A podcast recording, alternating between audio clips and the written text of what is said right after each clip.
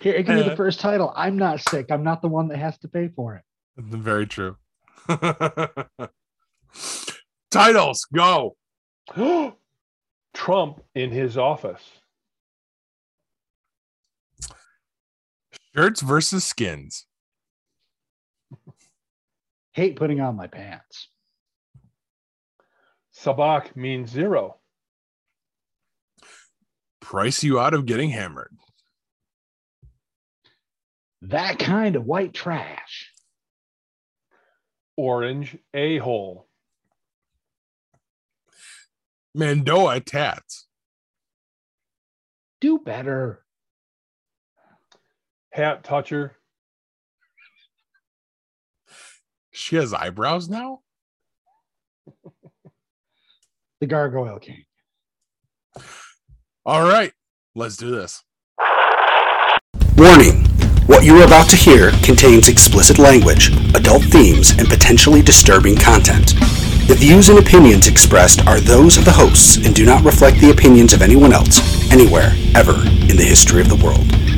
This podcast is intended for an immature audience and should not be listened to by anyone, anywhere, ever, in the history of the world. You know, fuck it. You've been warned.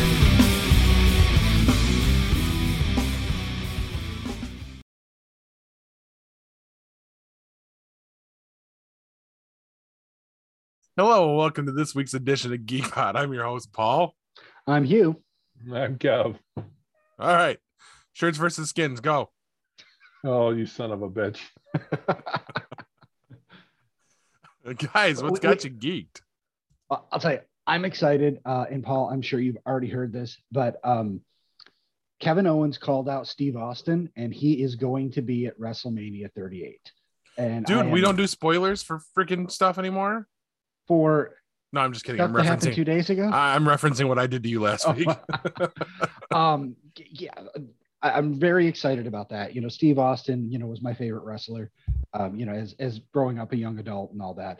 And you know, it's been 19 years since he's actually wrestled a match. I, this probably isn't going to be a match. He's going to come out there.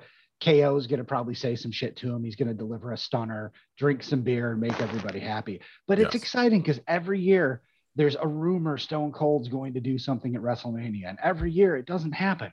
You know, he still shows up on, you know, for like anniversary episodes of Raw and shit like that. But it's just exciting that he's going to come back. They're in his home state, and uh, I'm just pumped. It's going to be great. I can't wait to hear that glass shatter.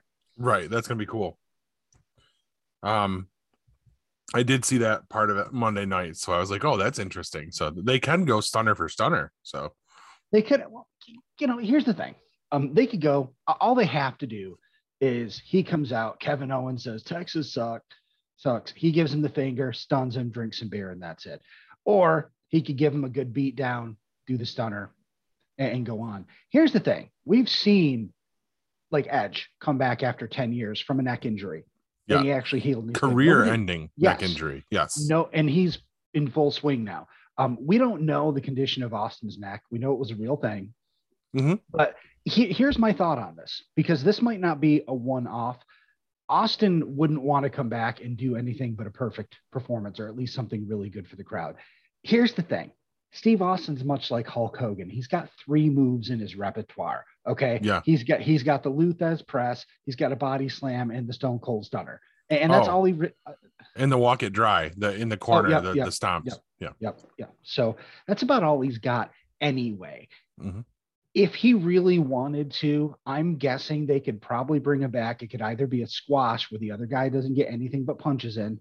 So there's no worry about, you know, him taking any bad bumps. Or if it's heavily scripted, there may be bumps he can take safely. Like, for instance, I don't know that a body slam is that bad for the neck. You know, the way they, they spread it out. I mean, definitely he's not going to be taking any pile drivers or anything involved in the head. But I believe, considering how good he looks, and if he's really been rehabbing that injury, he's probably like Edge in a condition where he could, if he wanted to.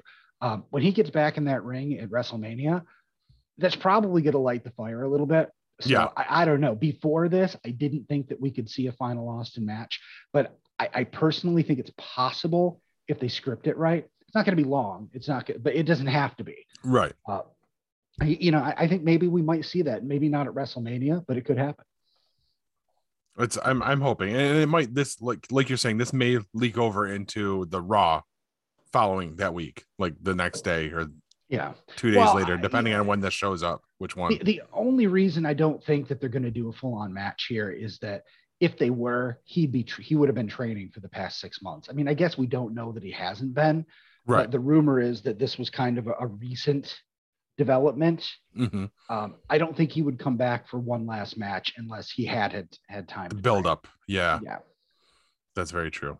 But you know, I mean, I don't know. I mean, I, do you watch uh, his podcast or any of the other stuff he does? No, I haven't checked it He out. He looks like he's in fantastic shape. Mhm. I mean, he, he really looks slightly older than the last time you saw him in the ring, which is crazy. Right. But I only I didn't realize it had been 19 years. 19 years. That's insane. The Rock at WrestleMania. Yeah. And and and if if his neck can be protected, I don't have any doubt that he could go one more round. Right. Awesome. I'm looking forward to it. My turn. Sure. Yeah. Do it. Oh, all right. Yeah, no, I'm just uh, happy for the changing seasons. Actually, yeah, since it's been summer here for the last week and a half. Wait, it was summer for a day here. Yeah. I, I wouldn't can- call the rest of it summer. when Um, I can see my grass it's summer. It's too warm for me. Anything above like 50 is warm. I, I wanted to go back to wearing my shorts the other day, and Kristen called me an idiot. I did, and we sat on the porch and I, I fired up the smoker. Well, Hmm. actually, I think I used it as a grill that night. But Yeah. I've been wearing my shorts since uh, mid February. Well, mid February, yeah. I was in February too for a couple weeks. outside, well, Yeah. you were on Oh, yeah. vacation. I mean, Kevin, oh yeah, well, because I'm usually, I mean, I'm, I hate putting on my pants, but I mean, other than that, that you know, Sunday, Saturday or Sunday, whenever it warmed up here, I mean, it hasn't really been warm. Actually, it's not the, the temperature; it's if the ground's sloppy with Yeah. snow or with slush. Then I, that's when I don't do the shorts because I can't wear the Crocs either. Yeah, because those holes in it, and yeah. And then your feet get slippery, and then you're just fucking, you know, eating concrete. yeah, no, I don't wear Crocs, so I don't have to worry about that. Yeah, well, I'm I'm that kind of white trash. I wear Crocs year round if I could. um, I have Crocs, but they don't look like Crocs. They're like slip-on boat shoes versions of Crocs. We got them the last time we went to Florida. Um. So yeah, and those were the ones I was wearing when I when I busted my ass in the video I shared with you guys. Perfect. Well, you know, I, I hate socks. I don't like I don't like wearing socks for two reasons. One, when I wear socks, my feet sweat like crazy. I end up getting stinky feet and all that. The other thing is I'm fat and they're fucking hard to put on. So when I discovered Crocs, I was like, holy crap, this is like the best of both worlds. I don't need to wear socks in these shoes. And my feet are aired out. My feet don't stink. Uh, you know, it's the best of both worlds. I mean, if I could go barefoot, I would, but you know, no shirt, no shoes, no service. Uh, Yeah. yeah, I, I wear my Crocs. I will only it's it's Crocs, and then I have boots for the winter because if it's not appropriate for me to wear Crocs, then I need to wear winter boots. There's no in between. Now, have you ever considered buying a white pair of Crocs and uh, customizing them so they kind of look like Jason's hockey mask? That's fucking stupid, Paul. So is wearing I'm Crocs, but come I'm on. kidding. I'm kidding. No, no, I've I've seen those online. Um, I never. oh, that's a thing. Yeah, I've, I've seen. Oh no, no! I thought I just had a brilliant idea. Fuck. Oh, But y- you know, here's the thing. I don't want to like draw more attention to it than I already do. A fat guy, long hair, big beard, wearing shorts and uh, Crocs. I mean, it's just it's it's like a it's like, hey, paint me a picture of someone who's never going to get laid, and that's what they would paint is me, what I normally look like. Um, I don't want to draw any more attention to it to it than I have to, but I'm not going to stop either. Okay, okay, I- fair. I'll give you that. People customize all sorts of footwear.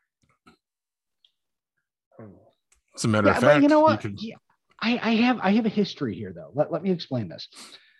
I used to buy Doctor Who t-shirts. I loved it. You know, once Doctor Who came back and I could actually find t-shirts, I actually had one made. I started every time I wore the shirt out, somebody was like, "Oh, nice t-shirt. Oh, you like Doctor Who?" And it was like, you know, for years and years of my life, I loved Doctor Who, and there was no one to talk to about it. So I finally said, okay, that's fine. Now I'm well adjusted. I'm married. Everything's good in my life. And those weird, creepy people I used to be are coming out of the woodwork and want to talk to me in public. No way. Stop touching me. Get away. And when I go to the mall, grocery store, it didn't matter. So I'm like, fuck it. I no longer want to draw attention to myself in any way, shape, or form. It's just weird. I never draw positive attention. It's always negative or weird attention. Sounds Paul like can attest. You can attest to this, Paul, because I were you there? Were you there? You were there in the bathroom at that convention that one morning eh, where, where I took a dump and the guy next to me said, "Nice one." Remember that? Everywhere I go, I have a laundry list of weird bathroom experiences, Kev. It, it just, I don't know what it is, but I attract fucking weirdness. Wow. Well, okay. Uh, you win. so anticipate some good stories coming out of uh, our appearance in August because some weird shit's going to happen to him. It always does. So looking forward to it. I can't Why wait. you have to go out in public again. It sucks. Yeah, you know, I mean, I like shopping, but I mean, if if I could just stay home all the time, I would. I just fuck everything else. Um, but since I brought it up, um, Sci-Fi Horror Fest. You see the new celebrity announcement, Uh, I did. Um, and I'm wondering if I'm gonna massacre the pronunciation on the last name. go for it. Richard Mazer, Mazer, Mazer, Sounds good to me. Mazer. I I think it's Mazer. I thought it was Um, Masur, but um, I, I'm excited about it because I'm a big fan of Stephen King's It, and he was he played the adult version of Stanley Uris in the uh, the 1990 original version of It. Hmm. Um, he's also done some other really cool stuff. He was in uh, John Carpenter's The Thing, played Clark. Um, he was the dad in the Mr. Boogedy series of movies. Um, for Corbs, he was uh he was on MASH. So, oh yeah, by the way, Corbs isn't here again. Who was he on MASH? He was Lieutenant. Let me scroll down because I wrote it down. Uh Digger Detmuller. I think it was one episode. Oh, okay. Just saying. I don't, I don't um, uh, I'm told he's a super super nice guy, uh, very accommodating with fans. So I will probably bring my, excuse me, my copy of it to have him sign it. Well, he's got a lot to live up to because I got to tell you, the the guys you met from Clerks um, and from Comic Book Men in uh, Saratoga, they were awfully nice. They were just very uh, they went out of their way to be friendly and accommodating to you and pictures and and you know Ming. He just he was just fantastic. So Yeah. he's he's got a lot to live up to if you're going to say that about him. ah, that's unfair though. But you know, Paul kind of had a previous relationship there. But not Yeah, with all of them. Not mean, not with true. Schiaffo or with um One or two people recognize Jeff. him, but not all of them. yeah. Um I, I don't think O'Halloran remembered me. But He would have remembered you if you'd brought up Grizzly Adams. I'm telling you. you're probably right. Oh, Ming remembered you. Yes. Oh, he he remembered you. I don't know That shook me a bit. Not as not as much as it shook me the first time, Hugh, but I don't I don't know what you did to him. okay. You know, but I hung out with him all night, mm-hmm. All sure over. Bu- um, Buffalo. You hung out. No Yes. question about it. You know, in all fairness, I can't dispute um, Kevin's, uh, you know, um, what what he's intimating there because I I know You weren't there. out, but I wasn't there. No, you were you were knee deep in garbage cans, if I remember correctly. yeah. Yes. we damn near killed you the night before because we walked all over Buffalo looking for Chinese food Yeah. After I'd already walked all over Buffalo. all day. Yes, because I was Yes. at work. Uh, but enough reminiscing. That's not what we're here for. Um, the other thing that's got me geeked is I, I'm I'm finally ready to pull the trigger on my next tattoo. Um, I finally finished the design, and I'm actually going to reach out to my guy tomorrow, I think, and get the appointment ready. Uh, I think it's going to be really cool. It's it's it's going to have some really nice, cool personal touches to it. But and I'm excited for you guys to see it once it goes. Um, So so it's a Geek Pod a Geek Pod logo with a mustache. no mustaches, but I intend to, at some point to add the Geek Pod logo to my my sleeve when I when I continue to build it. Um, this one incorporates the kids and all that. Nice. You know, I thought about doing that, and then I couldn't think of anything about my kids that would make a good tattoo. And then I realized I don't really like my kids enough to get a tattoo of them anyway. And then I realized I'm just selfish, and this is how life is. It's I mean I get that too. I don't, I just don't want to give away too much, but there's there's more to it than just talking about the kids. Um, you'll see. I can't really describe it without showing it to you guys, and I'm not ready to do that. Yeah. I will. I will. fine. Uh, I, I'll debut it on the on the show. Probably when it looks all nasty when it's fresh. Perfect. Where are you Um, getting it? um, it's gonna be on this on my left arm. I haven't decided the exact spot yet, but I'm gonna build off of the one I did for Madison and make that a whole sleeve. So it's gonna be lots of stuff in there. I think one of the other um, elements in it, because I'm serious about the Geek Pod logo that's going on there. I think I'm going to do um, the Rebel logo from Star Wars. That's gonna be in there. Um, I've got a bunch of ideas that I want to put in, but I've got to I've got to talk to my guy Rob and figure out how to do it so it looks cool and unified and not just a bunch of random images thrown together. So that's my plan. All right. I think all of your writing should be in that Rebel script. Uh, in uh, Aurebesh. Yeah. It's funny you say that. Hmm. Interesting. I didn't know anything. I don't know. He nothing. doesn't. No. And, and and you're not 100% correct. You're close. It's Mandalorian. Mandoa. Mhm. Yes. Oh, Jesus Christ. Uh, I really got to crack that freaking dictionary open.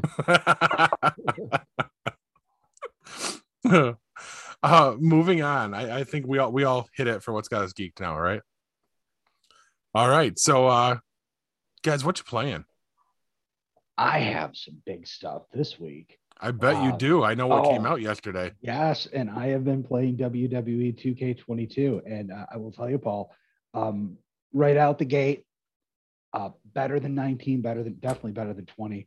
Um, what they said about this game it was going to be pick up and play. Even if you're not a gamer, even if you're not like hardcore into it, you should be able to pick it up and intuitively start playing. And uh, let me tell you something.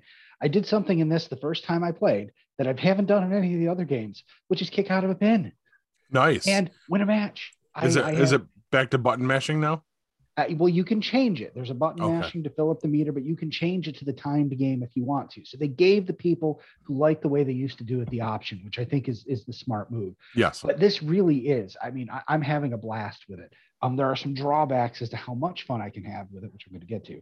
Uh, but I want to talk about the good stuff first. Uh, first of all, there is a tutorial who- with that Drew Gulak, who I guess works for WWE. I don't know. I've never heard of the guy.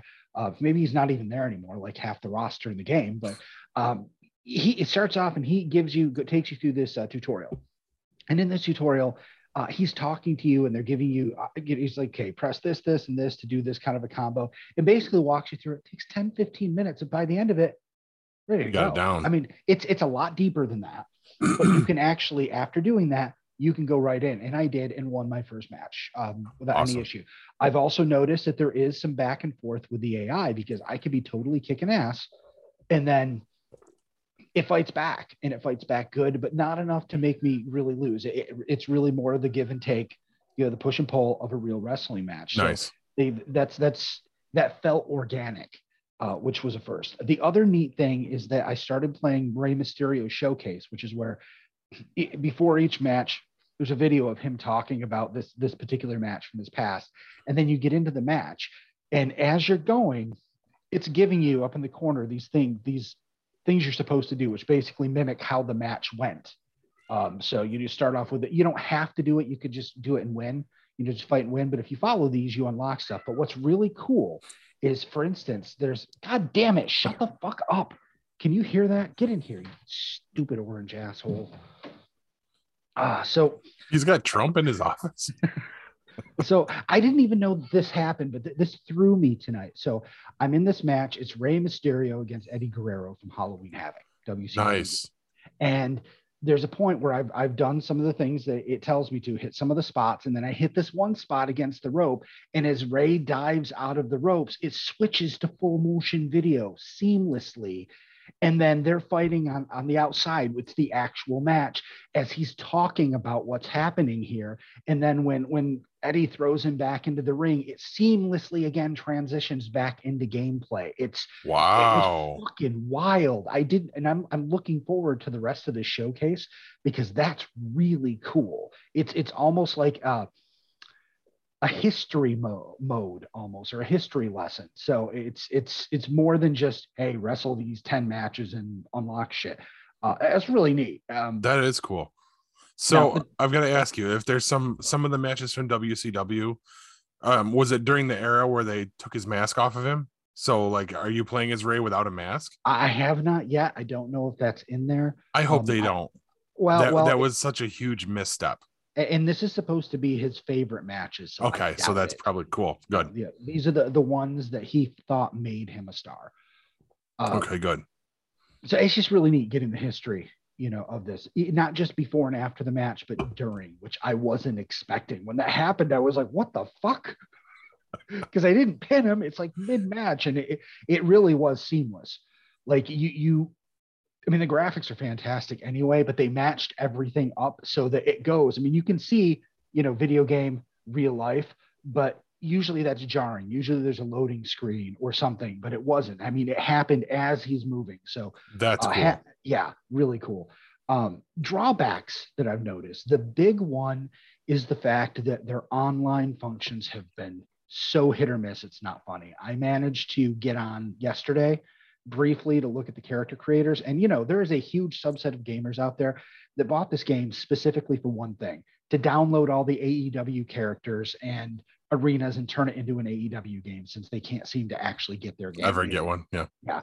Um, and I mean, I hear there's stuff on there, but nobody can access it.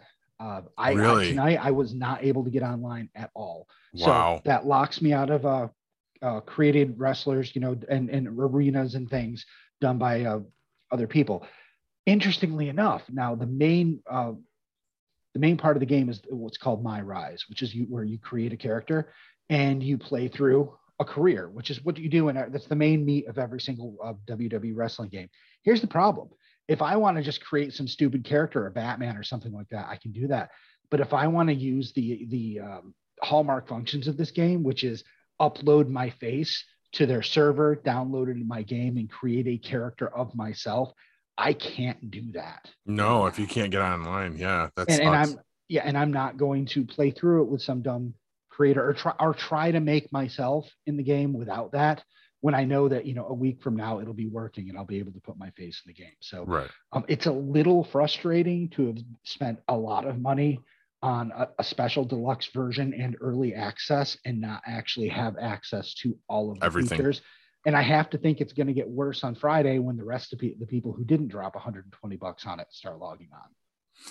Yeah, I was in uh I was in GameStop last night and people were coming in picking up their their pre-orders of it. And I was like, "Oh shit, I didn't realize it was time already." So naturally I asked and they were like, "Yeah, we have one copy of the deluxe, you know, that's a 100." And I was like, "Okay, no, I'll wait for the standard to come out." Yeah. so Um, the NWO one's only available um, digitally anyway. So if you Is want it? that one, yeah. Yeah, nice. No. But yeah, I gotta say, the, the game's fantastic. Um, I really wish I had had time to explore more of it because people who have been able to play through My Rise uh, say it's it's it's great. Uh, But o- overwhelmingly, I'm seeing positive stuff. So all the people that said this was going to fail, I mean, the, the biggest knock against the game is that literally 30 of the wrestlers on the roster are no longer with the company, which is a big chunk. It's about That's yeah, yeah. yeah, a third of the roster. And I'm assuming there's a Legends roster as well. You'll get some of the classics like Stone Cold Rock. Oh like yeah, that. well, well, the they're they're unlocked for me because of the the version I bought. They're unlocked right out the gate. If you buy the regular version, you'll have to earn in-game currency and To get them. them. yeah. Is it just the deluxe version or is it the NWO version that I unlocks them honestly don't know. I think the deluxe version has everything unlocked. Um, because really, I, I think all I got with the NWO one was the NWO characters. Okay. Uh, you know, I, I looked at it this way. I'm going to want them anyway. How much is a DLC going to cost? Probably 20 bucks, whatever. Right. I gotcha. Cool. Well, I'll be I'll be looking into that on Friday when the standard edition comes out. You know, the day that this should be going up. Hmm. We'll see. All right. Um, Kev, what are you playing? Well, nothing new. Uh, I did finish Just Cause three though. Nice. Um, yeah, beat the beat all the baddies. You know, played through the complete uh, primary storyline, and um, you know, uh, liberated all the different villages, towns, whatever the hell they are, um, throughout the uh, throughout the map. nice. and uh it's uh it, it- I, I i'm impressed with it. I'm glad i went back and tried it again um after reading uh i read some stuff about just cause 4 and how some folks were saying well you know the gameplay in just cause 3 was so much better and they, and they went back and, and played it so I, I gave it a shot again and i'm glad i did because um, i found some really interesting uh you know things in there some of the gameplay some of the some of the different um, uh, maneuvers and, and things that you can do. Um, just stuff that I hadn't seen in another game before. Certainly not not available in Just Cause 2. Um, so I'm interested. Uh, I don't know if you wanted to tell your news, um, but uh, I'm interested in what what the what the rest of the series is about. Um, so yeah, I'm pretty happy with that. Glad I glad I did it. Well, I'm hoping I can let you know since uh, now now that I'm sp- spending um, evenings in the city of Syracuse waiting for Madison to get out of cheerleading because I've gotten suckered into doing two nights out of the three for waiting around for cheer. Uh, and I'm very close to that shopping plaza on Erie Boulevard where Best Buy is and GameStop. And um, I uh, decided to pick up myself uh, Just Cause 4. So, and now, now I was telling Kevin today that I may go back to GameStop because they have a pre-owned copy of Just Cause 3 for five bucks, and it's kind of hard to pass that up. Oh Um, yeah, I mean, what's five bucks when you can add another game to the stack of games you're never gonna. That I'm never gonna play. Especially if Friday I go out and pick up WWE 2K22 and add that too. So Pretty sure that's exactly what he said earlier. yeah, Now, I I'm wanna- realistic about it. I mean, come on. I, I want to make a recommendation to you, uh, Kev, um, Mm. based on you having completed Just Cause Three and knowing that you're you don't have a, a, a current console, but your computer, your computer, it's not like super up to date, but it's good, right? You're Yeah. playing Just Cause Three on it. Okay. Yeah. Not bad. Um, I think you might enjoy uh, Far Cry, uh, at least uh, Far cry. I think Cry. I would. I think you're Um, right. I, I would suggest three first and then Far Cry 4. Uh, it's kind of like Just Cause, but in first person. Um, really, really fantastic games. Um, I don't recommend Far Cry um, 5. I Okay. fucking forget it. Well, you might like it, but um, three and four are fucking fantastic. Um, Far Cry 1, uh, first generation old PC game, probably not worth going to. And I played Far Cry 2 while it's interesting, it's too old to hold my attention. It's it doesn't it, it doesn't look it doesn't have the same what's the word I'm looking for? Um evolved mechanics we expect from our games today. When I played Far Okay. Cry 3, it didn't feel like an old game. Nice. You know, it just felt like a game I hadn't played. But three is fantastic. Four is fantastic. Uh, I think you'd really get a kick out of them because there's, there's a lot of similarities there. There's just a perspective change. And I think that there's a narrative difference too. If, if I understand the games correctly, the Far Cry games have a stronger narrative structure than Just Cause generally does. Okay. Just Cause is like, here's enough of the story for you to go play in this playground. Whereas Yeah. Far Cry is like, here's a really good story. Um, yeah, you should check it out. Didn't they also do one that was like caveman shit? what they did is they did Far Cry, um, Far Cry 4, okay, was based in, um, okay, Far Cry 2 was an island, or 3 was an island. Far Cry 4 was like in India. They got to Far Cry 5, okay. Now they did Primal in between these games. There, here, here's an interesting story. So, Far Cry Primal was Neanderthal. I played that too. That's Yeah. worth checking out too. It's just- yeah, I remember you think- talking about it before. yeah. Um, so you it's sticks and stones and, and spears and shit like that. What's interesting though is they reused the map. The map from Far Cry Primal, which is set in Neanderthal times, is the same map in Far Cry 5, but it looks completely different. It's almost as if this is the same land, you know, a million years later That's awesome. you know, because it's now set in fucking Utah, or Wyoming, or wherever it is. But then they went and they made Far Cry New Dawn, which is a semi-direct sequel to Far Cry 5. Um, you know, spoilers because you know the game's only been out for like four years. Um, there's a nuclear bomb that goes off at the end of the game. Well, you get to see now, like, I don't know, five, ten years after that, that whole same tract of land again, now with mutated flora and all this kind of stuff, and people living kind of Mad Max Max-ish, Mhm. but they actually used the same map in three consecutive games. That's kind of cool. Well, it- it's it's cool. It also makes you wonder if they they cheaped out on it, but the way they did it, it's it's kind of okay. Okay, yeah, I gotcha. Nice. I'm, And- I'm and really- buying. I'm buying Far Cry Three right now. Awesome. I, and really, Kevin, I mean, the reason I don't like Far Cry 4, so maybe I, I shouldn't be so against it. it. It's it's very much rural America. It's very much where I grew up. And whereas the other ones had interesting locations, this was like, you know, I went back and started playing a video game based on Altmar, and I just I didn't fucking care. Oh Jesus! so I you you might you might have a different experience there. I mean, it's probably technically a good game. nice. Uh, I just So- I, I couldn't get into it. You guys are killing me because this is a series that I've been looking at every time I go into GameStop. And now now I'm probably gonna have to grab more to throw out of the pile that I'm never gonna play. So I'll tell Um, you, um, Steam has uh, the deluxe edition of Far Cry Three for nine, but nine dollars, eight dollars ninety nine cents. There you go. Can't be Hard to pass up again. Yeah. Well, that's what I'm looking at. Nice. All right. Um it looks to me like that means it's a a good time to move on to Kev's tabletop review.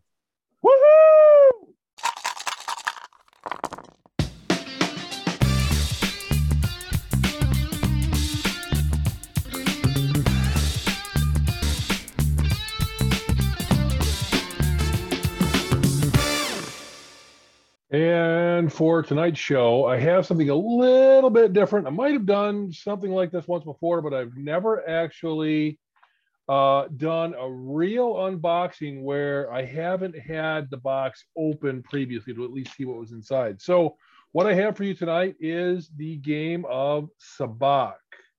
Now, in my opinion, there is only one place to get this game. Now, if you if you go on YouTube and you watch the video reviews and you go on Board Game Geek, you will find all sorts of very interesting ways to get your hands on this game, from eBay to printing your own cards. But in my mind, there is only one way, and that is at a very special uh, retail outlet at Galaxy's Edge on one of the Disney properties. And uh, I want to thank uh, Paul Showens for uh, remembering that? that I have been asking for this since he told me that his uncle used to have a, uh, a, a season pass to Disney. So this is something I'm, I've been waiting for for a very long time. And what I what I what I want to do is I want to go over what I've learned about Sabacc since since having this little game in my little uh, grubby paws. And that is that the word Sabacc actually means zero or nothing. And the, the goal of the game is to have as close to zero in your hand as possible. Now I'm going to open the game and let's see, I'm going to cut these two little pieces of tape right here. I'm going to open it up. What we're going to find inside this is a, uh, a deck of cards, which consists of, this is pretty neat. So it's a, it's a very interestingly shaped box, kind of looks like a, uh, maybe a coffin. And then, it, and then it opens up and I had took this piece out here. And Hold on, hold on. Back up. On the cover of it, is that a tampo stamp of a Toydarian? Appears to be. Yes, it is. Very cool. I never Wow, noticed that I have before. no idea what you're talking about. Appears to be. Watto from Watto. the prequels. Yes. Yeah. Ah, So so in here, uh, there's a deck of cards. There are two die, which are just six sided. They need to be identical. Um, so you could actually use any six sided die as long as they're you know one one through six, you know, identical die. Um, there is a pack of cards and the instructions. Now these instructions, I'm sure, are very um, are very good. Although it's kind of a thin sheet, I don't know if I'd really go by that. They're very basic. They're very basic um, by what I've by what I've heard uh, with the with the different reviews I've read. My suggestion is if you're going to play this game, go online and read the reviews and and watch some of the YouTube videos. The one that I found the most compelling was one from a fellow, and I've got it here. I'm just got to find my review. Sorry. Um, yeah, okay, by my mouse. The Le, uh, La Tribune de Corsica. So these guys, uh, this fellow, um, really goes into how to play Sabacc Corellian spike style, which is the version of Sabacc that was played in solo uh, between between Han and um, uh, uh, Lando. Lando. Yes. So what what that video will show you, other videos will go into you know the specifics of how to play the game and how the green cards are positive numbers. And let's see, these are a bunch of the green cards. So I'll show you some of the green cards. They have different values on them, uh, one through I don't know six or seven or something like that. And then the highest, um, some of the higher cards have values like um, oh, oh, oh, this one here uh, 9, 10, 11, up to up to 10. So it's 1 through 10 are, the values of the cards. There are two cards. Oh, and they have a special name. It begins with an S. I forget what that is. These cards have a value of zero. A perfect hand in Sabacc is to have both of these cards in your Hmm. hand. There is no higher hand to have in Sabacc. Okay. So that's a good thing to know. So the idea being you draw cards, you, you play the cards through. Um, you have a dealer that deals out the cards, deals two cards all the way around, has a, a draw pile, a discard card. Um, and depending upon how you play, you either pay to take uh, the card that's in the in the discard that has a face up, or you can um, you can pay to discard a card, um, or you can just take a card um, off of the draw pile uh, when it's your turn. And you play three rounds, and uh, each round is is is started with a pair of die. So the very first die, the very first round actually is not started with a pair of die. Sorry about that. You, you play the first round, you roll the die for the second round. Now, when you roll the die, if the die match, if it's a pair, you discard your cards and you get a brand new hand. So good on you if you've been working on a really good hand. You could lose it very, very quickly on, on round two or round three. Once round three is done, everyone um, uh, shows their hand and the cards are counted.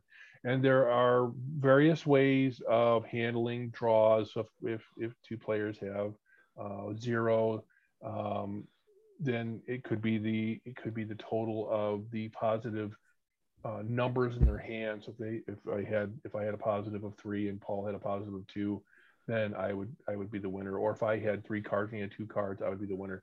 There's a lot of different ways to score this. But like I said, um, bo- you know, Board Game Geek has a little bit of review on this. I'm going to re- read the review in a second. But that video I found is probably um, one of the best ones I found for how to play Corellian Spike version, which is the version that includes betting. So have some poker chips handy, or if you can get a hold of some chips that uh, match uh, uh, maybe um, uh, chips Credits. for the yeah cre- credits for the for the movie.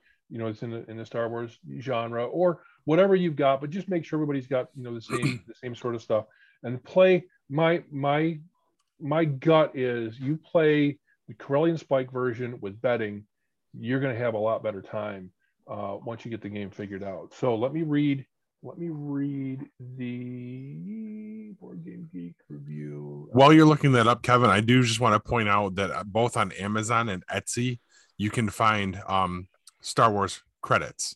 Oh, good. Yeah, Yes. that's perfect. That's perfect. That's a good way to do Um, both matching the ones that showed up in Solo, and as well as like just your official Imperial credits and all that stuff. Stuff that yeah, you can get all that. I've already I've already been looking into it. Yeah, and uh, there's other another way you can do it is you can get a printout of uh, the credits and you can just glue it to a piece of cardboard and you can cut them out. Hmm.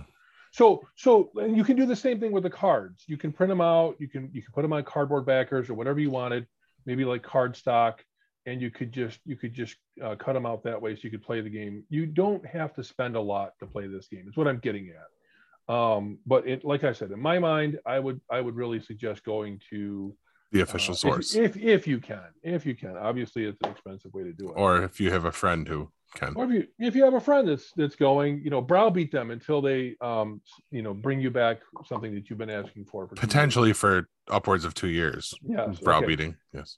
So this is the description of from BoardGameGeek.com. This format of Sabacc is sold exclusively at Star Wars Galaxy Edge. So the one I have is the one sold exclusively at Star Wars Galaxy's Edge.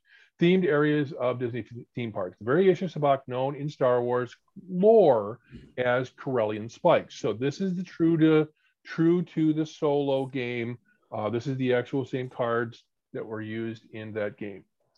Um, uh, version played legendary match Han Solo, Lando Calrissian when Han gambled to win the Millennium Falcon. The deck includes 30 green positive cards with values 1 through 10, three of each.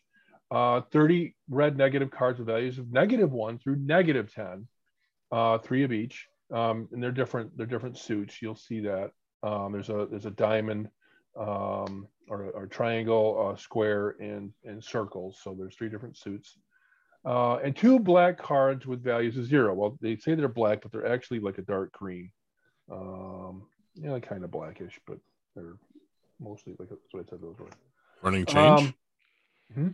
Running change, maybe. Yeah, it could be. Could be.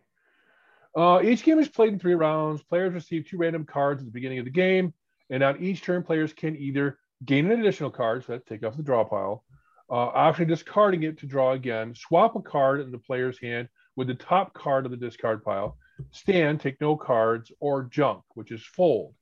Now, uh, some of the other reviews I found said folding it really doesn't, you know, why would you fold your hand if you're not betting?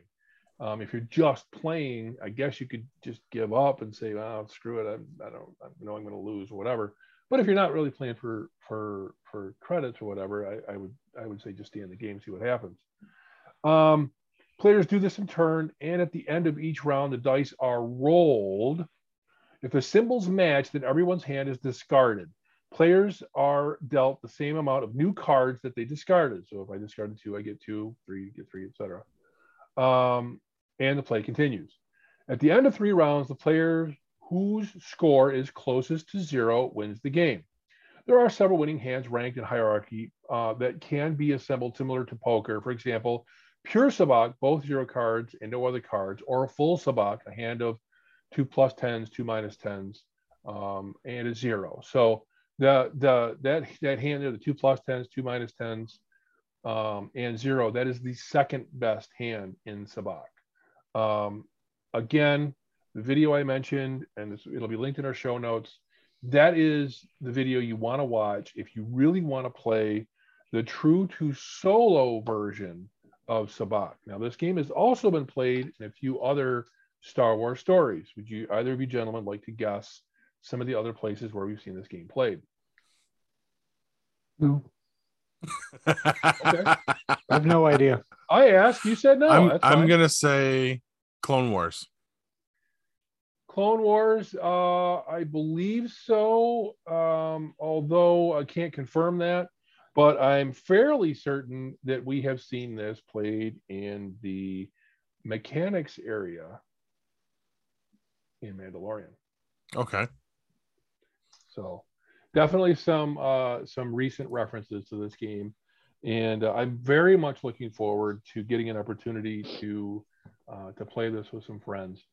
And uh, I think it'll be a simple enough. Yeah, I think it'll be a simple enough Ew.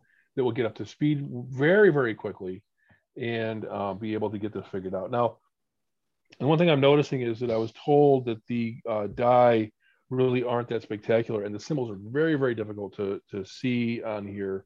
I'm almost thinking a little bit of white paint might be helpful to try to dress these up and get them to uh, get them to uh, kind of show up a little bit more. Although maybe in better light they'd be a little bit better.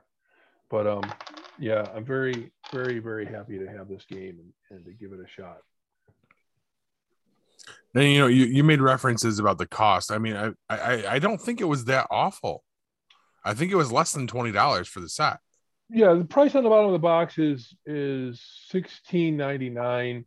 Yeah. You know, but the, really the cost I was referring to was the cost of going to Disney, getting there, getting yeah. into getting into Galaxy's Edge, and then and then finding it and, and buying it that way. Um, that's really the the expensive part of it. I I'm going to say, um, but the the I very very happy to have the the the real game of Sabacc and to add to my growing collection of uh, tabletop games.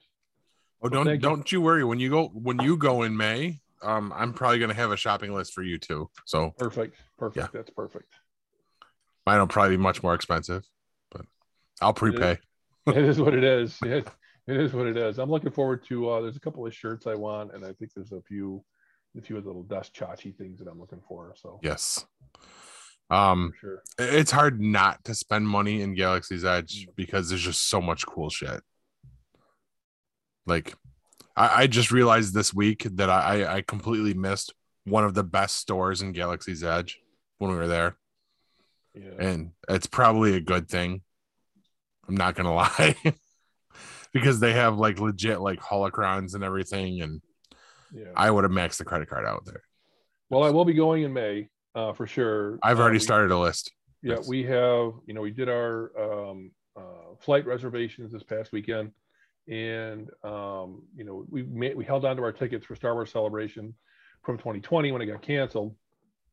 So we're all set there, um, and uh, did our flights.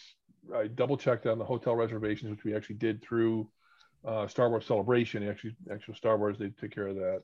Um, so uh, made sure that I, I wanted to update my credit card on that. So I, I made sure that was okay. Um, so all that's all set. And we bought our Disney tickets and we have our dates of when we can start our reservations for getting into Savi's for one. Um, and then um, I don't know if there's reservations for the um, the Falcon that I don't, I don't think you get a reservation. The Falcon is a ride. No, you're gonna you're gonna no, you won't ride. be able to so, do yeah. that until the day of. So really, I mean, we want to get into Savi's. Um, my buddy and I, my buddy Rob and I are both going to build sabers. Um, something we want to do for a long time. I'm so jealous. No, and, and it's not just the building a saber because Hugh and I have done that. We have sabers, and it's the experience that I have. I yeah. didn't get to have. Yeah. I really think that in the next couple of years we might have to do a guys trip to Orlando again, do the whole Galactic Star Cruiser experience, and then I'll go where I don't have a wife telling me no to get the stuff I want.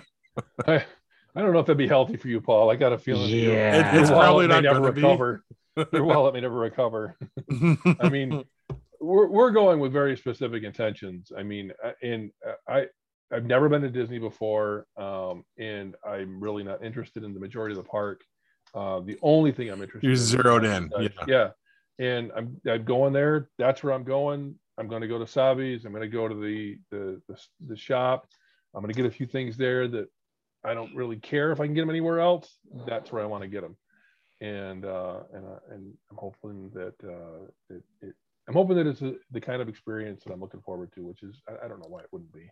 It will be because you won't have a lot of the outside factors that I had that would interfere with that. So I am taking my buddy Rob. Is that the Rob that listens to the show? Yeah. Okay. Nice. Hi, Rob. Hi, Rob. Yeah. The only, the only the only reason I even say that is because he's gonna want to he's gonna want to stay there. I'm gonna have a hard hard very hard time getting him out of there. Yep The good thing is, is they have a definite closing time, so you're all set. Oh, there you go. Yeah. well, and we do have fun place to be the next day, so that's that's pretty Yeah. important. And the cool thing, I don't know about the one in California where you're going, but I mean, Hollywood Studios closes by like eight o'clock. Oh, The one that I went to. So just don't buy beer in Galaxy's Edge. well, we're gonna we're gonna try to get there when the park opens, and then try to stay there for the day. I mean, we got tickets for one day. We're gonna stay there for the day. Yes. Um, we'll reconvene off mic, and I'll give you all sorts of tips and stuff about what to do. And yeah, because Why, I why learned a don't lot. you want to? Why don't you want to buy beer there? Uh, because there was one beer stand inside Galaxy's Edge, and they were charging fourteen dollars for a Bud Light. Whereas the rest of Hollywood Studios, it was eight dollars and seventy five cents. So I see inflation has uh, hit outer space as well. Yeah, inflation definitely hit uh, Black Spire. Yeah, I mean, I- I've seen that at, um, you know, we, we had a, a Yankees game when I was in New York City, and I mean, they were 15 dollars for a beer. and it's the same idea. They've got you.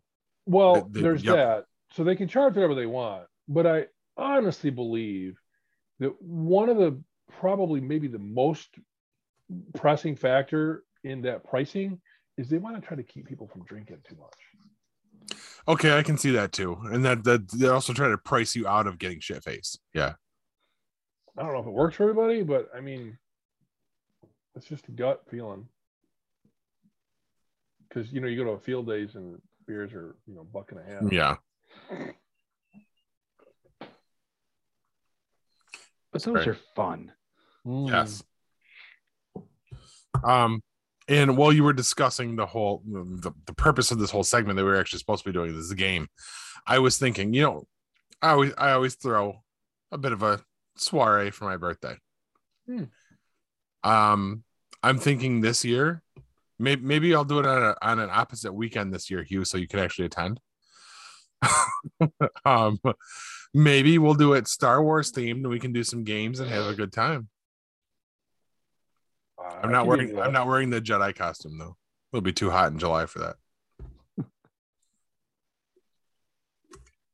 I'd be into that. I'd bring the But game. But if you, someone you have one too, don't you? Don't you have one of these? I do, I have the original, which is why you were so jealous in the first place.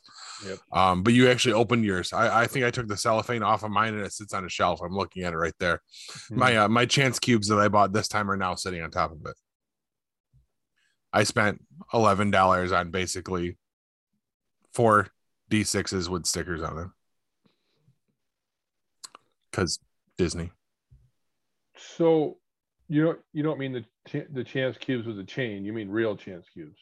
Real chance cubes. Um Oh, the it. ones I think they were from the prequels. They're the, the red and blue. But no, the ones with the chain I already have. They're hanging from my uh rear view mirror. I think you saw them when we went to Saratoga. Um, those were gifted to me for Father's Day a couple years back. I got to get a set of those. You cannot find them in Galaxy's Edge.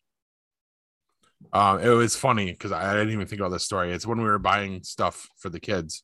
Someone went up and asked about those specifically, and they're like, "Yeah, no, we don't have those. They sold out of those a long time ago, and they were never restocked."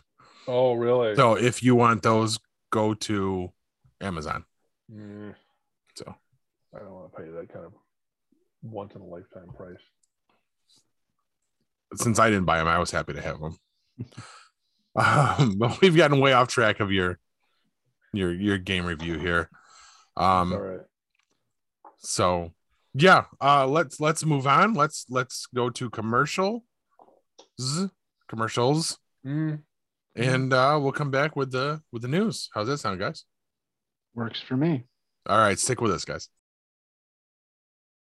The fourth annual Sci Fi Horror Fest is coming with an all new location, new guests, and all the same fun, charm, and camaraderie that you've come to know and love. Sci Fi Horror Fest has a new home for 2022 at the Vernon Downs Casino and Hotel in Vernon, New York. Sci Fi Horror Fest will be held on August 26th and 27th. Sci Fi Horror Fest is a family friendly event featuring fun activities, vendors, and a media area with an eclectic group of podcast personalities.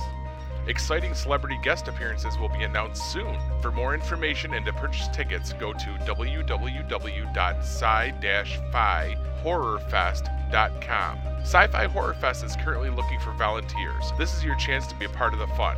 Please note, details of the event are subject to change due to any lasting issues due to COVID-19.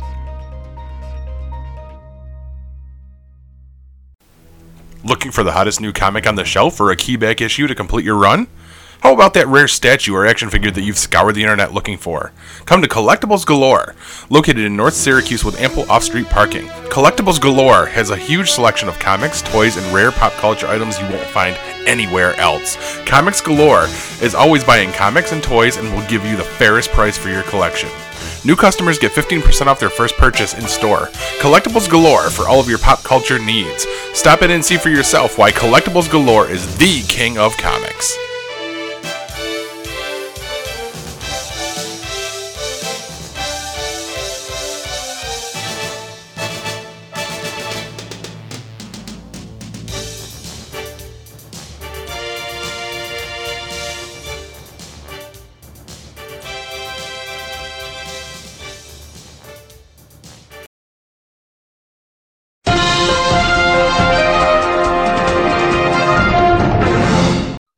Now, before you take out a second mortgage to afford the gas to drive your giant six mile per gallon big rigs at record high gas prices, thousands of miles to drive in a circle several times to protest mandates that have already been dropped, here's the news. First up, from Russia with lunacy.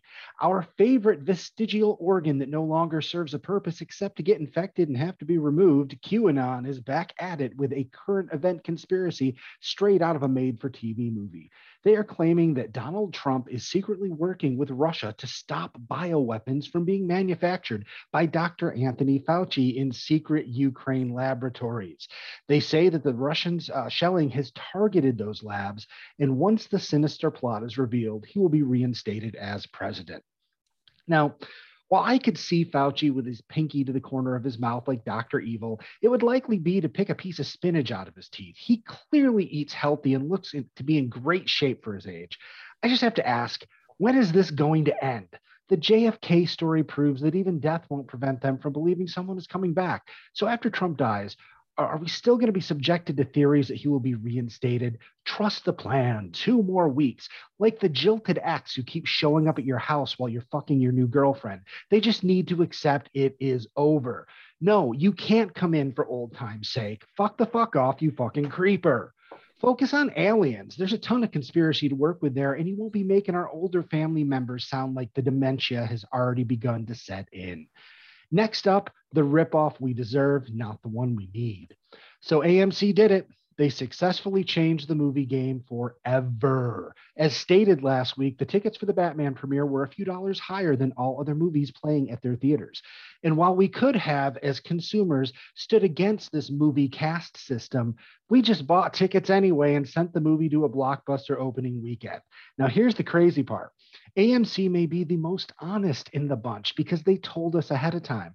The other theater chains, guys, they did the same thing. They just didn't tell anyone.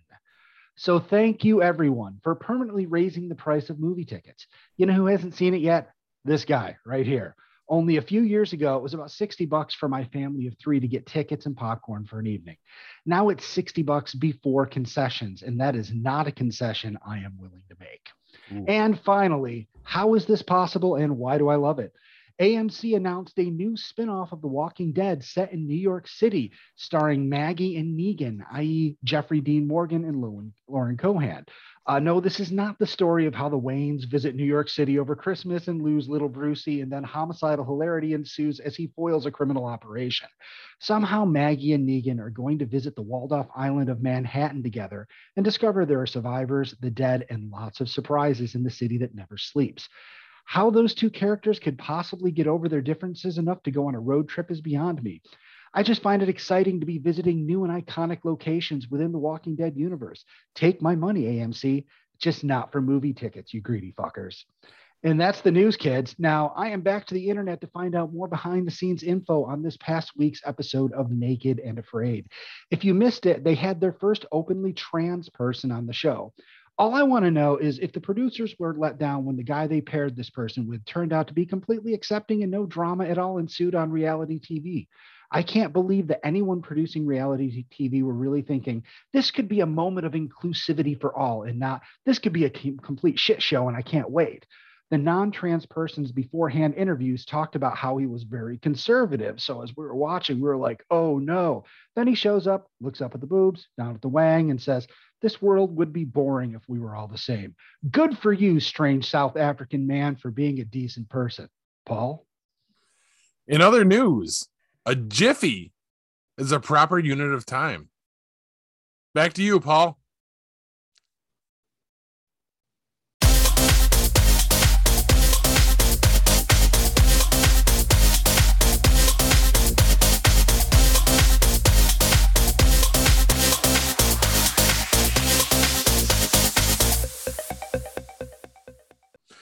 Okay, no costume changes this week. Um, the movie I'm gonna do is They Live. You guys are familiar with They Live before I get into the synopsis? All right. So I got a one yes and one no. So I'm just gonna power through it. John Nada, played by Roddy Piper, is a wandering is a wanderer. Oh shit! I should popping up in front of my screen. Sorry is a wanderer without meaning in his life, discovers a pair of sunglasses capable of showing the world the way it truly is. As he walks the streets of Los Angeles, Nada notices that both the media and the government are comprised of subliminal messages meant to keep the population subdued. And that most of the social elite are skull faced aliens bent on world dom- domination. With this shocking discovery, Nada fights to free humanity from the mind controlling aliens. This was released on November 4th, 1988, directed by John Carpenter, adapted from a short story and then a comic book called Eight O'Clock in the Morning. Uh, the box office that this pulled in initially was $13 million back in 1988. The budget was $3 million. Some of the quotable lines, not so many as I did last week because shit, that dragged on for a while, um, are either put on these glasses or start eating that trash can. And then it looks like you dipped your face in the cheese dip back in 1957. Also, that's like pouring perfume on a pig. And come on, Hugh, you had to know this one was coming. I did. You want to say it for me? Go for it. I'm eating. see, I can't see you because I'm reading off of my, my paperwork. I have come here to chew bubble gum and kick ass. And I'm all out of bubble gum. I was really hoping that would become a little bit of a chorus, but that didn't work out for me. what I like about this movie, it's a fun 80s action sci-fi movie with a great message of warning about society around us. Because I mean, I'm not sure that this hasn't come to pass at this point. I need to watch this. I don't think I've ever seen this movie. Uh say no more. I'll bring it in for you tomorrow. I own it on wow. Blu-ray. It is a phenomenal movie. Or we can wait till this summer, and this can be one of uh one of our movie series we were talking about doing off of the projector out back. So it's up to you. But right now, I want to discuss the fact that Roger Ebert wouldn't even review this movie. I had to go to our our other good friend from the New York Times, Janet Maslin, to uh to get a review from November 4th of 1988. She titled this A Pair of Sunglasses Reveal a World of Evil. And she says the idea the idea that alien forces control our media, making subliminal use of billboards, commercials, and magazines to subvert our thinking, probably isn't that hard for most of us to believe. Wow. So, wow. So Hold on. You, I think you need to like sanitize your microphone.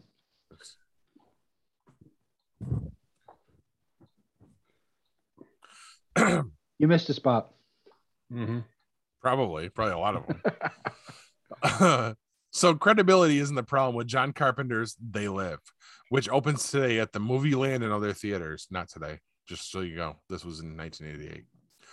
But execution is. Mr. Carpenter has directed the film with B movie bluntness, but with none of the requisite snap. In his screenplay, written under the pseudonym Frank Armitage, did you guys know that? Okay. makes the principals sound even more tongue tied than they have to. I, I disagree. B movie casting is another problem since the star, Roddy Piper, plays his role like the former wrestler that he is. Mr. Piper appears as John Nada, a generic drifter who finds his way to Los Angeles as the film begins with a badass mullet. I added that. The best part of They Live is its opening, when the story still holds some surprises in the premise that it may catch fire. Nada wanders through Los Angeles, gets a job as a construction worker, and is led by a new buddy named Frank, played by Keith David, to a shanty town called Justiceville, where he gets his first real inkling that things may not be what they seem. A street corner preacher affiliated with a church next to Justiceville sounds the first alarm when he warns that they are exploiting a sleeping middle class. Later on, when Nada learns that the church is merely a front for a resistance movement, he discovers more.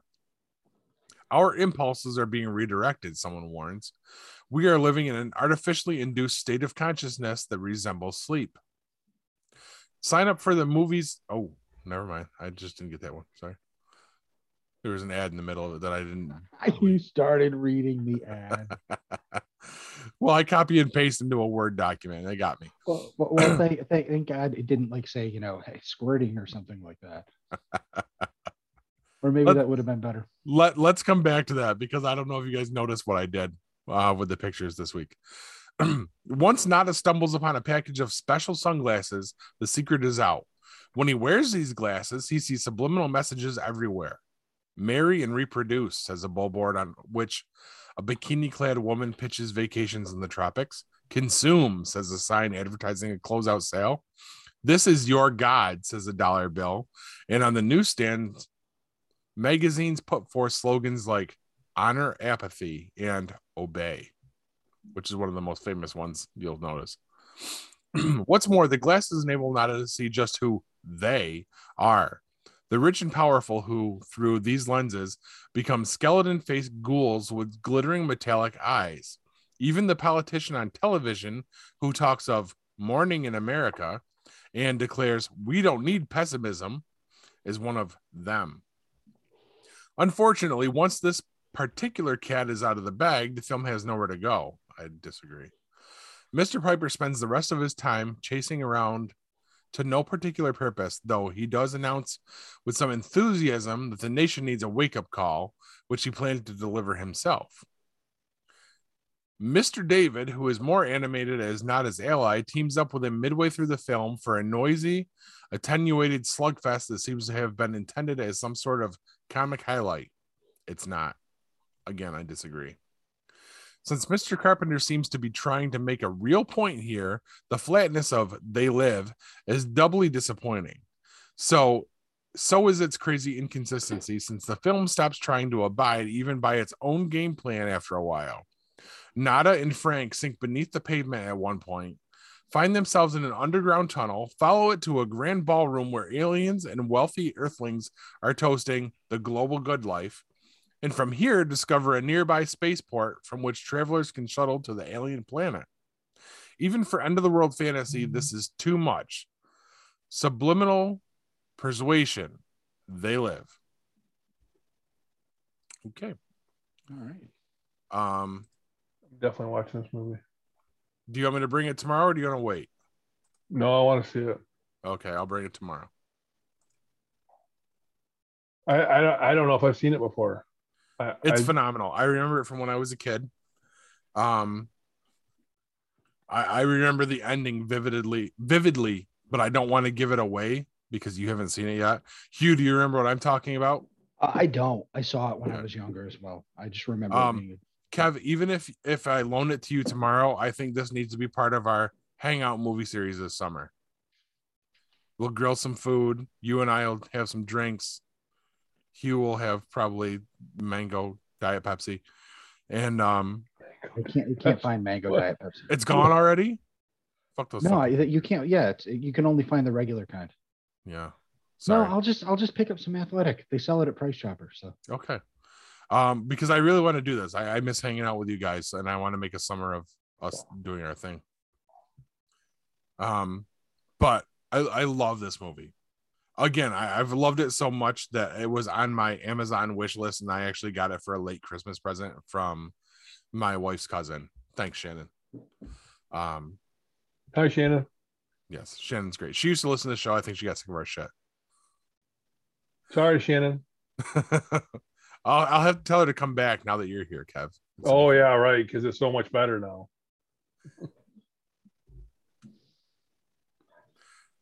Um, did I miss anything with this before we we wrap this segment up? I don't think so. Okay. Did, Um, I will say if you wanted to do something like a chorus or something, you should probably like give us a heads up before we start recording the segment Yeah.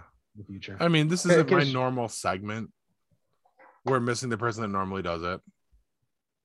True. okay, if, if Corbs wants us to do a chorus in the future, That's not to gonna give us that. Okay, well, just say. One of us played the head. Um, Um, I was gonna say something. I totally lost it. Never mind. Go ahead. sorry. Uh, the only other thing that I, I can mention about this movie is Mattel just partnered with WWE to put out um, an action figure of Roddy Piper as John Nada. Oh, nice. Stop it. No, it's it's very hard to find too. And if anyone in our audience or anyone on this show happens to be out and finds it, let me know because that's one I would love to add to the collection. So it just came out. Like literally within the last two months. Yeah. Oh my god! Wow. Because they're they're now doing a subset of WWE figures of like the different ones that have done things. Like I, I think they do they did a John Cena and a Dwayne Johnson from no, it's not what you think. Uh from the Fast and Furious series from Hobbs and Shaw. They didn't. Oh come on. I mean, there is a Peacemaker figure out there, but it's from McFarlane No, Toys. no, no, no, no. Before that, the movie you haven't seen with John Cena, Oh, the Marine. the Marine. Oh no, They gotta I- have John I Cena as the Marine. Are they gonna? They got to do Suburban Commando. oh my god, that would be great. I will buy that one too if they do it. uh, but no. So that that does it for that. Um, I know we're not used to the movie reviews being short. Um, but I, I feel it was concise and to the point. Did what I had to do. Good I job. Paul. I Yeah, liked it. I like it. And I didn't dress up for this one. Sorry, Kelly. I, I couldn't grow a mullet this quick. Who was Anyway, the Who was the WWE uh, star that did the movie um, where they all got dropped on the island um, and had to fight Steve Austin. off? Steve he was in Austin. Yeah, yes, I forgot about that one. Yeah. Yep. Yes. Only m- maybe a smidge better than the Marine, but not not much. You know, and I could watch the Marine. It's actually in the collection up there because for a while, I don't know if we ever actually mentioned this on the show, but I was planning to do like a whole like gift basket for for an audience member to win of all the movies we reviewed, and I was getting all of the all of the the movies from like thrift stores, so they're all like shitty copies, and the Marine is one of them I have in there, but that also stalled like so many things that we do here. so Well, that's probably a good thing because that's one person who would never listen to our show again. after we give them the movies. Yeah. they would be Yeah. they, they would feel assaulted. And they should with some of the movies we've done. So I know I Uh, do. do better, Corbs. Oh God. So what's All right. next? Um, actually, I think what's next is the commercial break again, and then uh, we wrap this thing up, right? All right, sounds like a plan. All right, stick with us, guys. Looking for the hottest new comic on the shelf or a key back issue to complete your run? How about that rare statue or action figure that you've scoured the internet looking for? Come to Collectibles Galore, located in North Syracuse with ample off street parking. Collectibles Galore has a huge selection of comics, toys, and rare pop culture items you won't find anywhere else. Comics Galore is always buying comics and toys and will give you the fairest price for your collection. New customers get 15% off their first purchase in store. Collectibles Galore for all of your pop culture needs. Stop in and see for yourself why Collectibles Galore is the king of comics.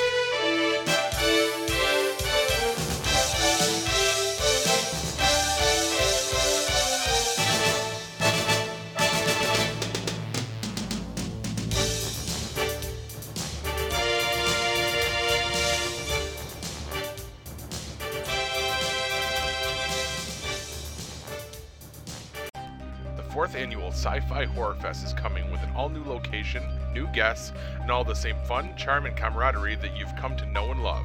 Sci Fi Horror Fest has a new home for 2022 at the Vernon Downs Casino and Hotel in Vernon, New York.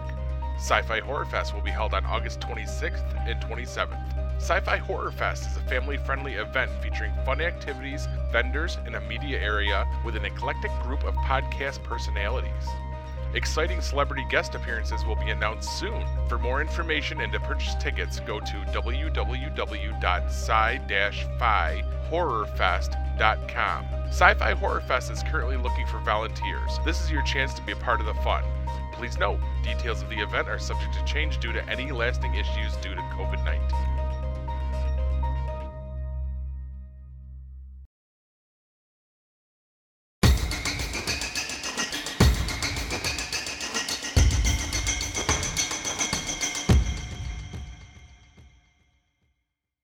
So, did you guys hear about what happened to Ryan Coogler, Who? What? the the the director of Black Panther and Black Panther Two? Oh, yeah. Oh, you didn't hear about this, Paul? Okay, it's all over the news today. Um, apparently, he was detained in a bank in Georgia where he's uh, filming the next Black Panther movie. And sorry, I keep touching my nose because I think I'm going to sneeze. I'm trying not to. Uh, so apparently, he walked into a bank and wanted to withdraw ten thousand dollars, but didn't want to walk into the bank and go, "Hey, I'd like to take out ten grand," you know, because that's how you get fucking robbed. So on the back of his withdrawal slip, he wrote um, please count this this out, um, you know, quiet discreetly, right, and handed it to the uh, the uh, cashier, you know, to let her know that hey, just do this quietly. And Oh. she basically had the manager call the cops on him and said he was trying to rob the bank. Nice. That, that person needs to lose their job. Yeah. Um, apparently all is well. You know, his friends that were in the car with him waiting outside got put in the back of a car and, you know, he was handcuffed for a bit. Um, they worked it all out. He says he's uh, happy Fuck. with uh, the bank, what they did to to make it up for him. No bad blood there. But um, yeah, yeah, that that's pretty fucked up. Yeah.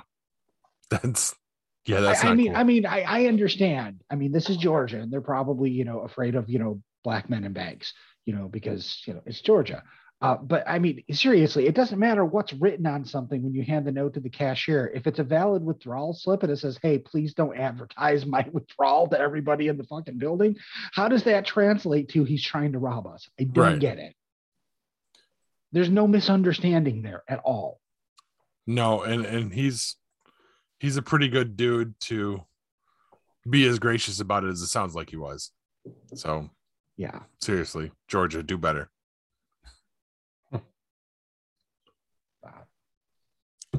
Anyway, moving on. So uh guys, what you watching? Don't everybody go at once. I can go. Go ahead. So I was still watching The Longmire. Really like it. Um, it's uh, I mean, it's it's kind of like the old, you know, good guy, bad guy, you know, cops in the afternoon kind of movie.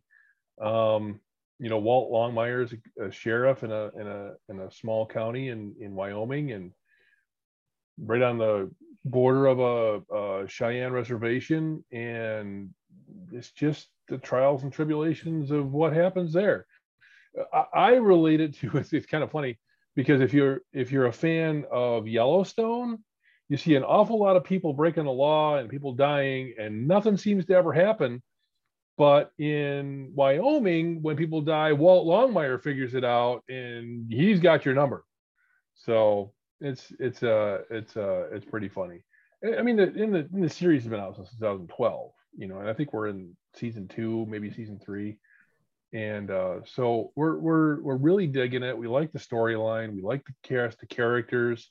Um, who was it? Um, I was just looking at who was in it. Um, and it's um, uh, whatever. You know, it's Martin Katee Sackhoff is uh the oh Lou Diamond Phillips is in it, and you know he was in Young Guns, so it was. I mean, it's a it's a pretty good cast, and every once in a while you'll see some.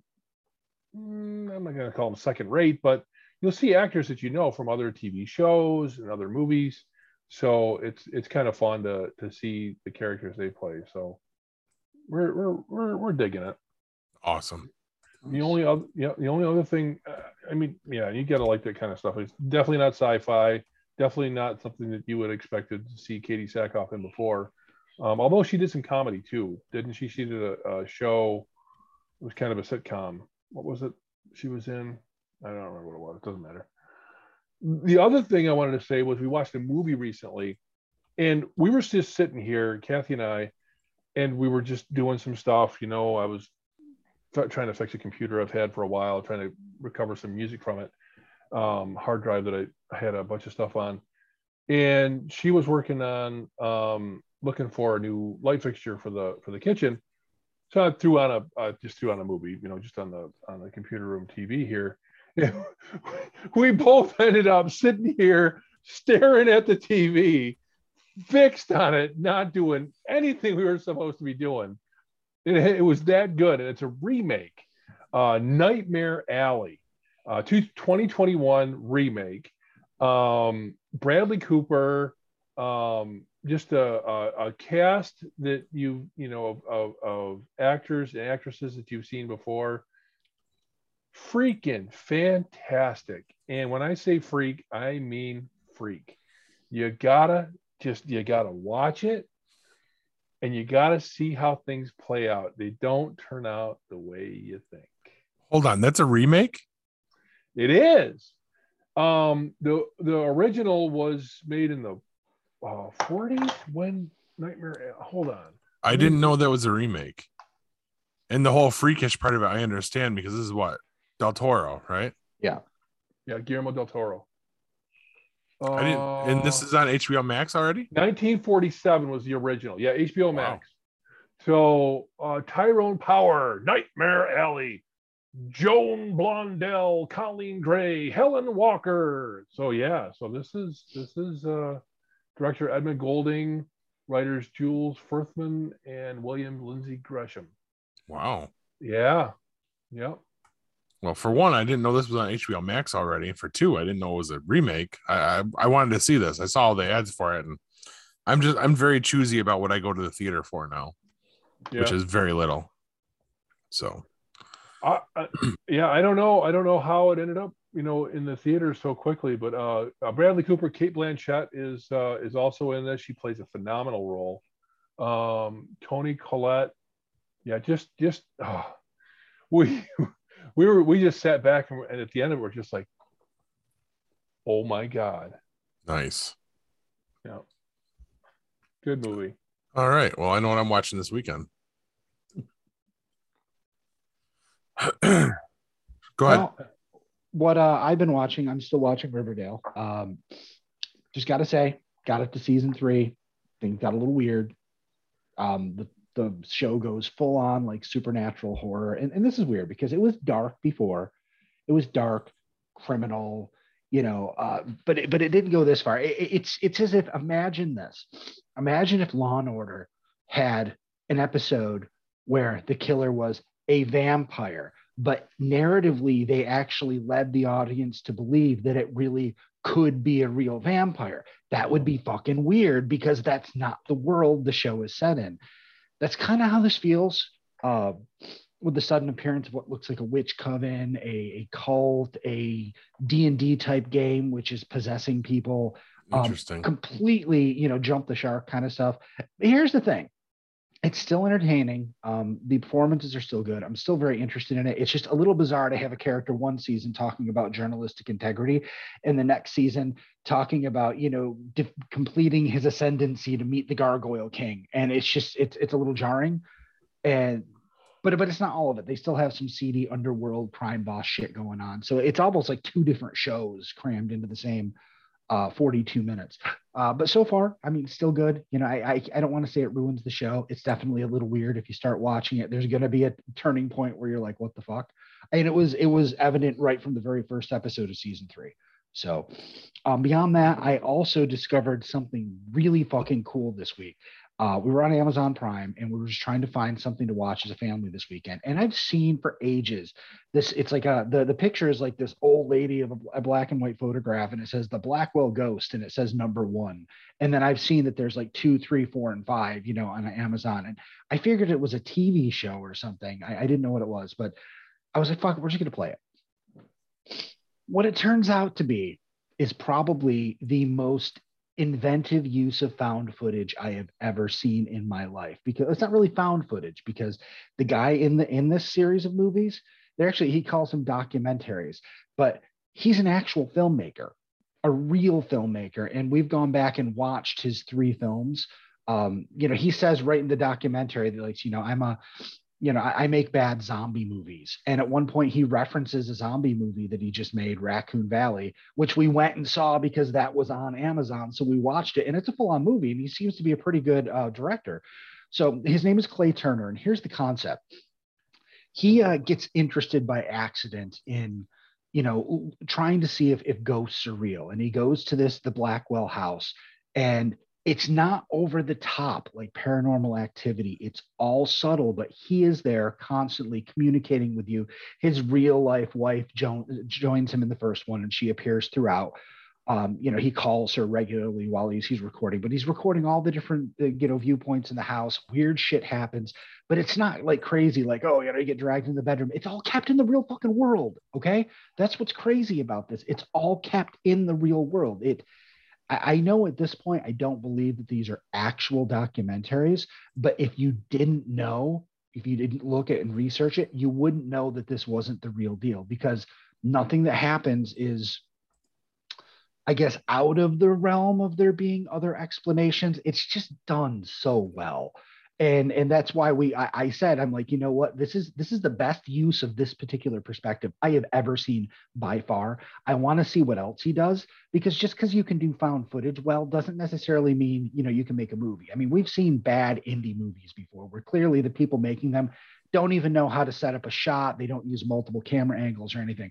We went and started watching his movies. I mean yeah they're b movies um, but they're, they're fine. You know, he, he, does a good job. He's he's a legit filmmaker who's inserted himself into this story, his real life persona, his real life wife and and baby. He has a baby that's born, you know, over the course of this, and they're working on a sixth one. Uh, it's just I've never seen anything like it. It is fantastic, oh. and you have to check it out. I, I'm just I'll tell you, it's hard to find them all because they're not all on Amazon right now. Some of them you have to rent. Some of them aren't even available in this region wow. right now. So you have to do some jiggery pokery to uh to, to find them all. But I will be waiting, you know, when the new one comes out. Uh, I just can't wait. Awesome. That sounds really it's, fucking it's, awesome. Dude, we we we had to watch them all in two days. I would just it was it wow. was that compelling that we stopped because my daughter went to bed. And that was it. Gotcha. yeah. Very and the cool. next day, as soon as it was TV time, we started watching it again because we were all just riveted. And the funny thing is, it's not action packed. It's not, you know, horror packed or anything. You know, you're you're not going to walk away from it scared. You almost walk away from it kind of um, lightened because, in a way, the story is inspirational, but it's playing out over the course of all of these different documentaries. I just I, I don't want to say anymore. You you've got to check it out. That sounds awesome. I'm gonna have to hunt them down. And you said the majority of them are on Prime. Some of them, yes. Okay. All right. See, I'm doing it again. Um, I have to check that out. Paul, Paul, stop touching your fucking hat. You hat toucher. Hat toucher. Write it down. You know you want to write it down. I do want to write that down, but I can't give it to you. I need to give it to somebody else. Paul keeps touching his head. This is true. That's well, that's been a problem since he was like 11. So eight. before before we go to the next review, I just want to say two words. It's actually a name. Rooney Mara. I've heard of her. Right? She, it's a her. She's, the, um, she's girl the with love, the dragon tattoo, right? Yes. She's the love interest in Nightmare Alley Bradley Cooper's love interest. She played the girl in The Girl with the Dragon Tattoo. Does she have I, eyebrows now? I knew I recognized her. I just didn't know from where because obviously she wasn't a freak. Um, oh my god, I just that just blew me that blew my mind. I was just looking at all the different actors in the movie and I, I clicked on her filmography. It's like wow, Nice. Anyway, anyway. All right. Uh, the next thing I want to touch upon is today was we record on Wednesday. Um, they released. I'm not going to touch it. No, Hmm. they released the teaser trailer for Disney Plus's Obi Wan Kenobi, and holy shit! Uh, Hugh, you got to check this out and come back to us and let us know after the show. Um, I, I will forget. I'll probably Yes. watch it, but I'll forget to come back. yeah, it's We it's going to be phenomenal. week. We'll text you. Okay. It's uh, there's a whole lot of shit packed into that, and it makes me almost as excited for that as I am for Moon Knight. See, now if you had told me there was a whole lot of shit packed into it before we started recording, I would have actually taken your offer to watch the trailer and then come back because teaser trailers are usually just that teaser. It's like everyone gets excited and you see like half a face and a moon, and then it, the name of the fucking show comes up, and it's not usually worth your time. what really what really impressed me by this trailer is that it introduces um, characters and ideas and events that we would have had no idea actually happened in this time period, but completely fit. You're talking about what I think you're talking about. Yeah, Okay. You can I mean- spoil the trailer. I mean, just yeah. Inquisitors. Yeah, we have Inquisitors in live action finally, and I mean what what you're saying about the time period. I don't agree with that because I mean it's the same time period as as um the hell? Rebels, so it makes sense that they're there. But I never thought we were gonna get Inquisitors in live action. Well, no, that's just it. That's why that's why the trailer hits so hard. Because it's like, oh my God, here's here's how they're going to use them live action. And it just it makes sense. Mhm. And the the seventh brother, or I think that was the one that showed up, the one with the trash can hat. We get to see him in live action. That was that was pretty cool. So Do we get to see Ewan McGregor turn into Alec Guinness? I mean, it looks like he's getting there, but that's just naturally. Yeah. Um, it, it looks like we get to see Obi Wan get kind of creepily voyeuristic. Well, he's doing what he was asked to do. Yes, That's all. what it boils down to is we see a young Luke Skywalker. He, he's watching him. So I just want to see the point where he goes from, you know, galactic hero who goes into seclusion because of bad shit to a guy that's confused by the script and really doesn't want to be here but needs the paycheck. You know? I don't know if we'll get that far. Okay. I don't. I don't know if the galactic may- uh, Alzheimer's will set That in or may not. not come across on screen. Yeah, no, I don't think that's there. I mean, maybe. We're gonna fit that in. Poor Alec Guinness. That's not the first time you've said that.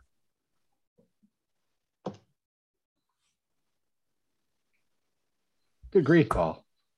Good grief, I indeed. Uh, so moving on from that, because I mean, you have to watch it. It's gonna be amazing.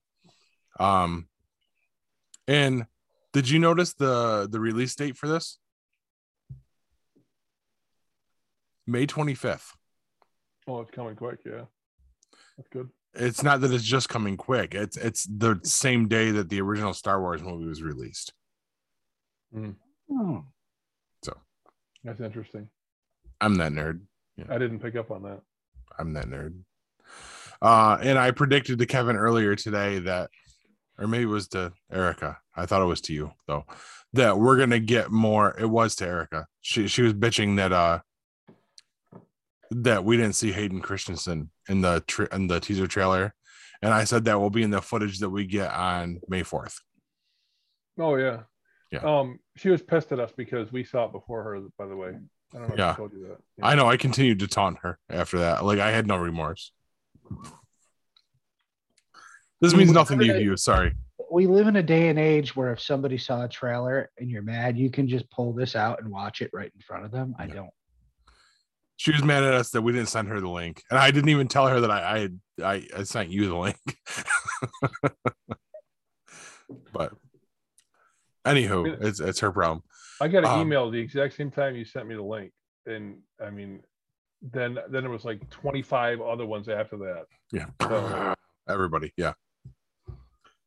Um, but moving on from that, uh, the only other thing I have is Walking Dead. Um, are we are we finally meeting the real Stephanie? Max. Well, I mean, we are. We know that. Yeah. We knew that from the very beginning. Yeah, and, and some people didn't catch it, but I definitely remember her walking away from the ice cream stand the first time. Yeah, it was a real big uh it was a real big kind of um uh uh I don't know what you want to call it, mystery tell, you know, whatever.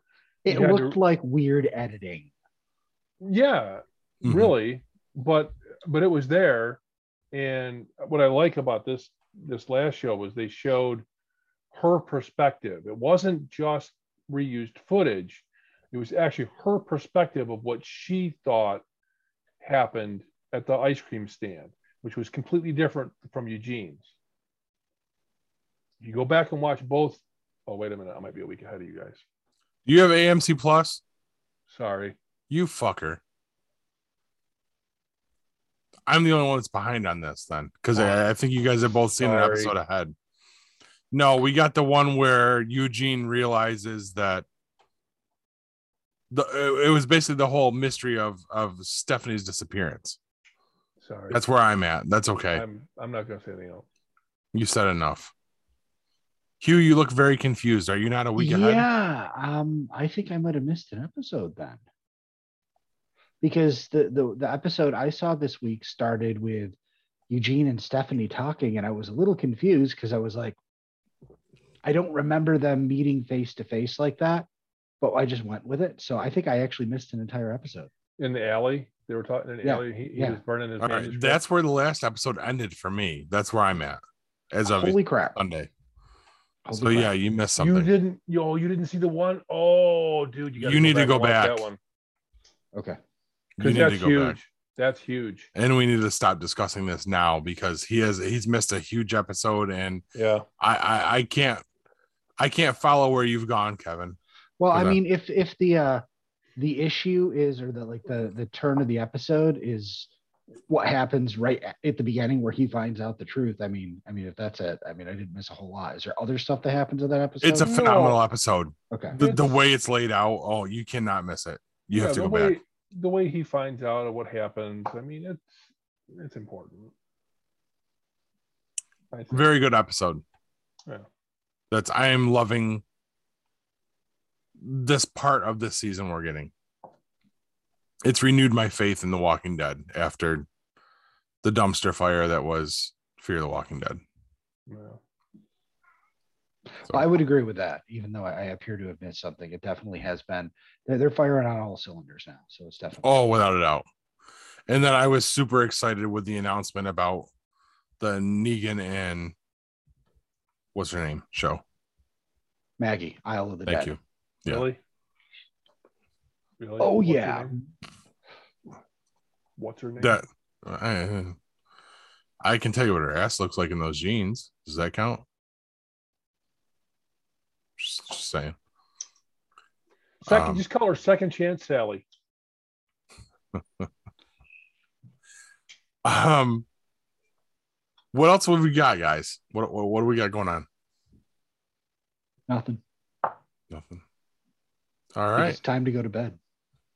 It is, and we're wrapping it up early tonight, which is good This is early. Yeah. No shit. for us. It is. Uh, so I guess it's it's uh wisdom nuggets time. Is that is that what we're saying? We're saying drop your nuggets. Thank you.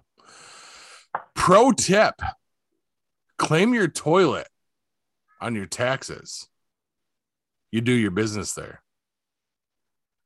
Good night, everybody, and Mega Money bitches. This has been a GeekPod Network production. I'm not sick. I don't.